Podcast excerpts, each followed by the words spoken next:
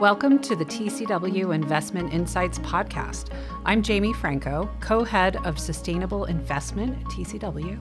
And I'm Harun Dogo, the other co head of Sustainable Investment at TCW. And we are very glad to be here today. ESG is a really hot topic uh, among investors. Uh, and we have a lot of thoughts around uh, some of the broader trends uh, that we are seeing play out in 2023. But importantly, first, we have consolidated our efforts across TCW into a sustainable investment group to support research and investments across asset classes.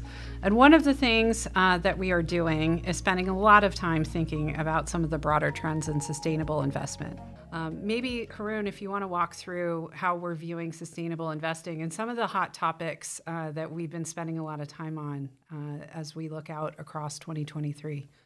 Thank you. And I think the the way we generally think about sustainable investment is that it's really a mega trend that's driven by three things. It's driven by government policy, consumer demand, and technological change. And for this year, just where we sit today, we think it's going to be primarily driven by policy. And that policy comes in many flavors. Some of it provides a little bit of a tailwind, some of it is a little bit of a headwind but I think the tailwinds outpace the headwinds this year.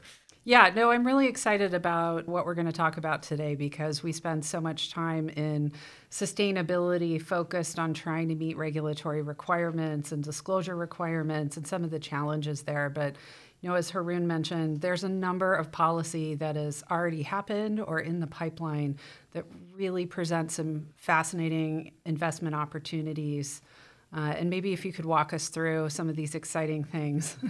well, totally. I mean, the I think one of the big trends is that what we really saw last year at the end of this large macro cycle of stimulus is we saw a real dedication by a number of major global governments to really fund the transition, fund the transition, and fund more sustainable ways of generating economic output. And obviously the gorilla in the room is the US Inflation Reduction Act that was passed in the fall. And just to sort of give a general sense, this thing is a package of tax credits, of loan guarantees, of funding for green banks, of a whole host of administrative and regulatory actions that surround that. But the core of it is 400 billion in tax credits, which you know, it sounds, it's an immense figure, but the thing to remember is that this is an uncapped number. That number is an estimate of what government economists think will be the amount of support. But if the economy does more, the credits will provide more. And the second big thing to remember is that the actual investment on the ground is a multiple of that. And as macroeconomists, we spend a lot of time thinking about what the multiplier effects are. But even if you're very, very conservative and say it's two times, that's still you're looking at $800 billion. And then on top of that, now you have loan guarantees. So it's very exciting. It's covering a lot of different technologies. In many parts, it's actually technology agnostic. So it's really providing a level playing field for technology to play out and that is a that has really set off in some ways an arms race in this space. And we're already seeing responses. We're seeing europe considering how does it support its own industry so it can keep pace it doesn't move to the us and how does that deal with? So what we're seeing there is it's still in negotiations in brussels. It's moving forward. The number that they're looking to provide is similar to the bottom line number that we our government economists estimated that the IRA would provide. But the thing to remember, the mix is different. It's not tax credits. Maybe there'll be some. Tax credits are not necessarily something Europe does. It will be grants and loans. And that will create a smaller multiplier than what we see in the United States. And because of that, we're actually fairly bullish on the perspective for the US to really accelerate its energy transition and in general, the sustainability of our economy. Well, and I think one of the interesting things about IRA is that it's not just exclusively focused on EVs or just clean tech. Maybe you could talk a little bit about some of the other sectors across industrials and materials and building. It's, it seems, is it fair to say that that is a pretty comprehensive approach at this low carbon transition that we need? Yeah, and I think the the EVs are get and batteries are getting a lot of the news. You know, part of this is the Tesla effect, but part of this is the um, that it's what people can most easily see. But there are some very important structural things that we're starting to see. There is, you know, if you go down to the Gulf Coast, uh, it's uh, almost like an Apollo project when you start thinking about the opportunities for carbon capture and storage, for opportunities for hydrogen, for ammonia as a way to transport hydrogen. And I think it's a opportunity for a sector that's often been neglected by sustainability investors to really become part of this journey and part of this transition story. And it is going to touch all of us, whether we're working in a green building like we are here in TCW, or what the car we drive, the airplane we fly, what that airplane is fueled by, or how some of these structural things that we often don't see about how energy is moved, how carbon is stored, how they operate. And I think it's a very, very exciting time. Well, so I know you've talked a bit about the US and the EU, which obviously are very large parts of the equation. But can you talk a little bit about um, what's going on globally? Yeah, and I think for about the past decade, China has been a leader in this thing. And in finance, we are very focused on the rate of change. Right? And in some cases, you know, the derivative of the rate of change and how are things moving and where's the inflection point. But the thing to remember is that when it comes to clean technology, China is still a dominant player. Just looking over the last year, we, uh, you know, China spent probably 550 billion dollars on clean tech. U.S. spent about 150. So while in the US we're definitely seeing an inflection point in this, the um, supply chains, the technological advantage is really still sitting in East Asia. And obviously, this is not immune from the global geopolitical trends that we're seeing in the broader macroeconomy. There are many ways that this can evolve, and companies themselves are facing interesting choices. How do they select their supply chains? how do they site their locations? Beyond China, there is now a whole ring of countries that are looking to be part of this solution and be part of the global supply chains for clean technology. We're seeing them more capable of establishing production facilities. We're seeing their governments considering how do they become part of the story. You've seen, for example, India provide support for photovoltaics. But it's a really interesting choice for a company now. Thinking about where do you want to be given policy support? Where do you want to be given geopolitical positioning? And we're seeing very, very dynamic space here. Over 50 billion of investment in the battery supply chain has been announced in the US. And it's something that will continue to intersect with the geopolitical story that we're seeing more broadly around technology and around global competition. But for our part, we will be particularly focused on this issue. Well, so those are a lot of, I think, positive policy elements. It's great to see both the regulatory environment and capital directed to a challenge that faces us and that our investors want to find ways to underwrite that being low carbon transition. But obviously, there's regulation that's challenging. Uh, and I think a lot of that comes in the form of disclosure requirements, uh, labeling.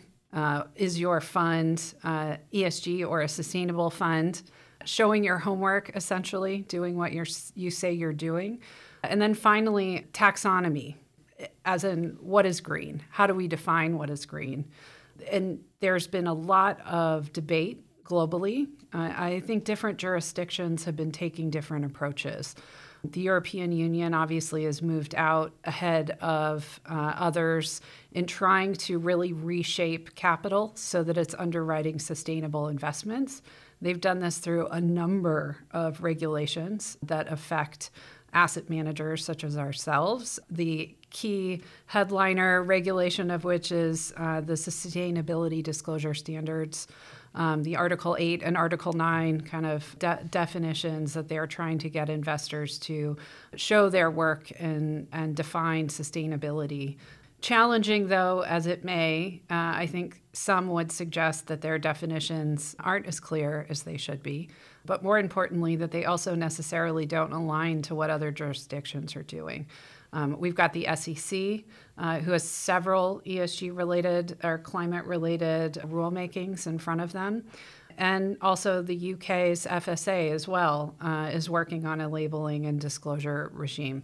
So, the good news is that ESG investing, if you will, is getting appropriate attention and scrutiny. Because if you asked, you know, any of us on our team or in the firm or among our clients, what is ESG investing? Uh, I think you'd get a lot of different answers. Uh, and that's part of the problem that we're trying to solve for be clear about your intentions, be clear about what you're doing.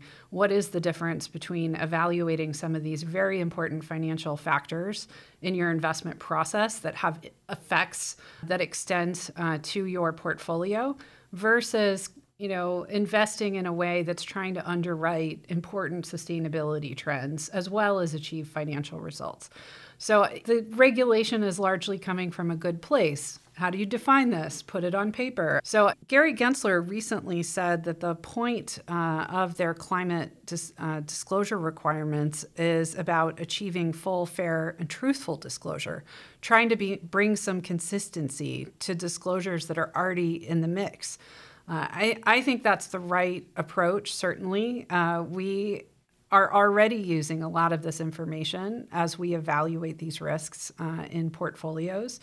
And regulation is global. There are standards that are requiring this of corporations that have been passed or that are in the process of being passed. And you know, we have to be aware of all of these different trends uh, and requirements across jurisdictions as a global asset manager. In some ways, a lot of the attention on disclosure and labeling really helps define the portfolio mix, uh, the intent of the of the investor. How are you constructing this information? How are you using that to achieve investments on behalf of your clients? And that's an important part of what we're trying to do here. Navigate, interpret, utilize this information, work with regulators to help shape and define some of these standards. And one of the things we've seen this year is that there's a huge uptick in rules that are being written and passed uh, in this regard. And that'll only increase rather than decrease. Uh, and that is a really good, I think, signal for the market that this type of investing, considering ESG factors, looking at climate, sustainable investing, is more than just a fad.